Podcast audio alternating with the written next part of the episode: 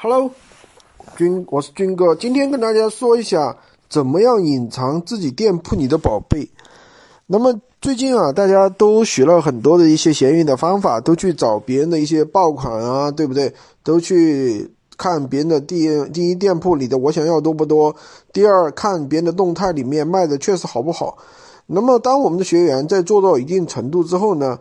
不想被别人作为一个抄袭的对象，不想被别人发现我店铺里面卖什么东西卖得好，那这个时候我们应该怎么去操作呢？其实有一个方法啊，很简单，那你可以去隐藏你店铺里的宝贝，就是说，呃，隐藏你店铺里面宝贝的一个销售的一个动态。那怎么去做呢？当你的宝贝销售卖出去之后呢，你其实可以把你店铺里的。那些销售的一个动态的话，去可以删掉啊，你可以去试一下，大家可以去试一下这个这样一个操作。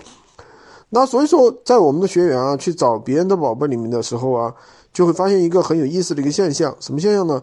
就是有的人的店铺里的宝贝的评价的数量的话，比这个动态的数量还要多。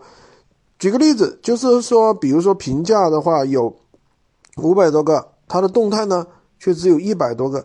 这明显是被他自己删掉了，对不对？所以说，大家在注意在选宝贝的时候的话，也要以啊注意啊，就是我们怎么样去跟踪别人的店铺，怎么样去找到我们一个对标的对象啊，这一点也要注意，不要看他，不要被他那个动态里面啊很少给欺骗了，好吧？今天就教大家这样这样一个小技巧。如果你想学习更多的闲鱼无会员的干货，可以加我的微。三二零二三五五五三五。